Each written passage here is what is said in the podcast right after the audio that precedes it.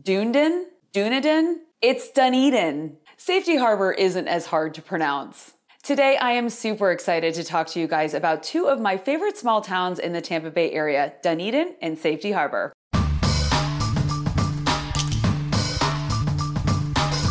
Hey everybody, Melanie Atkinson here, realtor with Smith & Associates in beautiful Tampa Bay, Florida. There is a lot of information out there about our bigger cities, downtown Tampa, downtown St. Pete, and our beach areas. But there are two small cities here in the Tampa Bay area that I love and want to highlight for you today. Dunedin and Safety Harbor are two towns, both in Pinellas County, both waterfront towns, just on the other side of the peninsula from each other. Dunedin is on the west Gulf of Mexico side, and Safety Harbor is on the east Tampa Bay side. Both have a main street with lots of shops and restaurants and bars. Both have beautiful parks, a local art scene, special events, and a small town feel that residents and visitors cherish. So, for all of you out there who don't want to live in the hustle and bustle of a big city, but still want to be near lots of great things to do, this episode is for you. And while you're watching, I'd really appreciate it if you hit that subscribe button.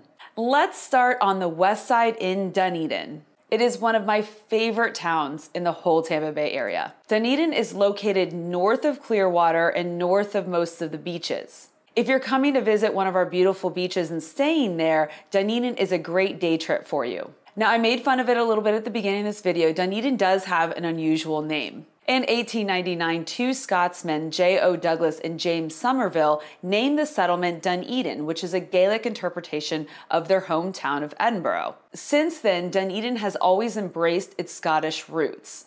So much so that in 1964, they invited Stirling, Scotland to become a sister city to Dunedin. The Sister City program encourages the sharing of ideas between these two countries and two cities. Bagpipes and tartans are commonplace in Dunedin, and every year they host the Highland Games. At the Highland Games, they have competitions in bagpiping, dancing, and traditional Highland athletics. I mean, what can be better than watching somebody use a pitchfork to hurl a burlap bag full of straw over a really high bar? That's good family fun for everybody. On a regular day in Dunedin, you'll find residents and visitors strolling Main Street or Broadway, enjoying the abundance of shops and restaurants and art galleries. From fine dining to fresh seafood to breweries, Dunedin definitely has it all. Looking for a great date spot? There are plenty to pick from. Since 1996, the Black Pearl has been the place for fine French American dining.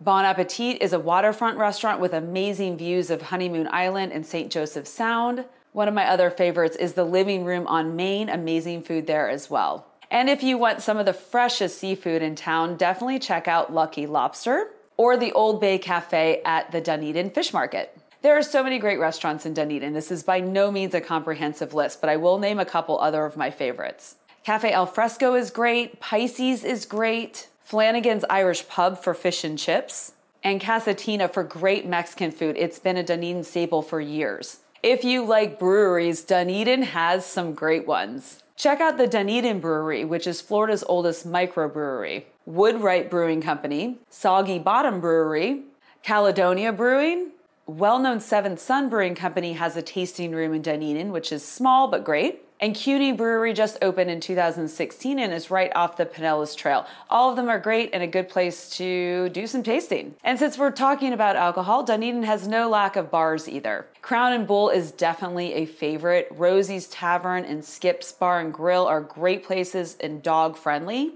If you want to bring your video game playing outside of the house, you can head over to Reboot, which is a virtual reality arcade bar. Saunders Social is another great spot, and for all of you nightclub lovers, you can check out Blur. Hi Fi Rooftop Bar brings me to my next topic where to stay in Dunedin. The sunsets are spectacular at the Hi Fi Rooftop Bar, which is located in the historical Fenway Hotel. Built in 1924, the Fenway is an icon of the jazz age bringing together this carefree musical vibe along with the natural beauty of Dunedin, it's the perfect place to stay if you're visiting. Now, I certainly can't forget the beaches. Honeymoon Island is a local favorite spot because it isn't packed with tourists and hotels. It is a Florida state park and has four miles of white sandy beaches. It also has a three mile trail through one of the last remaining virgin slash pine forests. And if you're a bird watcher, this is one of the favorite spots.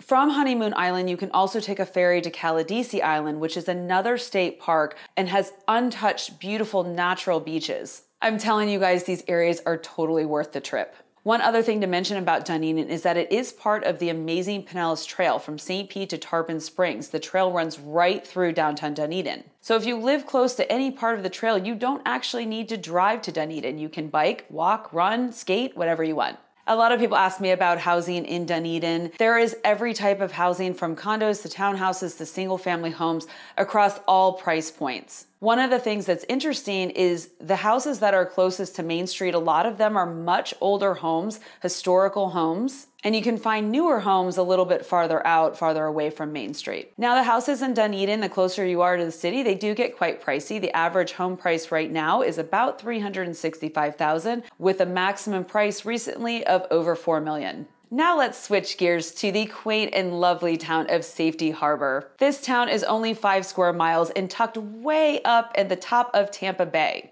Back in the early 18th century, when pirates were prevalent, if you could get your boat all the way up there, you were considered to be in safe harbor, thus the name Safety Harbor. Another fun piece of Safety Harbor history is it is home to Espiritu Santo Springs, which is a natural mineral spring. The springs were given its name back in 1539 when Hernando de Soto discovered it while searching for the Fountain of Youth. I sure wish he would have found it here in my backyard. Located on the site of these historical springs now is the Safety Harbor Resort and Spa.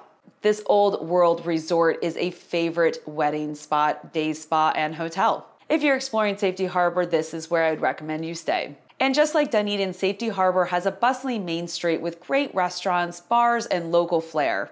One of my favorite events in Safety Harbor is on the third Friday of every month. They have a musical street celebration. It's super fun. Some of my favorite local restaurants include Barfly, Water Oaks Grill for seafood steaks, Southern Fresh for great Southern cooking, Marker 39 for Florida Caribbean fusion cuisine, the Nona Slice House for great pizza, the Whistle Stop Grill and Bar, and Giggle Waters, which has a speakeasy, restaurant, classic movie, theater vibe. Super fun. Now, Safety Harbor doesn't have as many breweries as Dunedin, but the two that they have that are most famous are fantastic. Crooked Thumb Brewery and Troubled Waters Brewing are the two that you need to check out if breweries are your thing. Just a few minutes north of downtown Safety Harbor is one of my favorite parks in the whole Tampa Bay area, Philippe Park. It's a beautiful waterfront park, perfect for a day with the kids or a picnic under one of the large oak trees. Closer to downtown, right next to Safety Harbor Resort and Spa, is Marina Park and the Safety Harbor Fishing Pier. It's another great spot to enjoy the natural beauty or to cast a line. Housing in Safety Harbor is much like Dunedin. You have all sorts of different prices and sizes and types of homes. The average price right now for a house in Safety Harbor is pretty high. It's about $420,000. The highest recent sale was about 2.1 million. What's nice about Safety Harbor and its location is that if you need to be closer to the Tampa International Airport or downtown Tampa itself, it's only about 25 minutes away. I hope all of you enjoyed learning about these two amazing towns in the Tampa Bay area. If you want more information about purchasing or selling a home in Dunedin or Safety Harbor, give me a call. I'd be happy to help. You've been listening to the Melanie Loves Tampa Bay podcast experience. Thank you for your support. Consider subscribing if you want to learn about real estate, homeownership, or living in the Tampa Bay area. You can also follow me on YouTube, Instagram, Twitter, and Facebook. Links are in my show notes. Or visit my website, melanielovestampabay.com. See you in the next episode. With love, Melanie.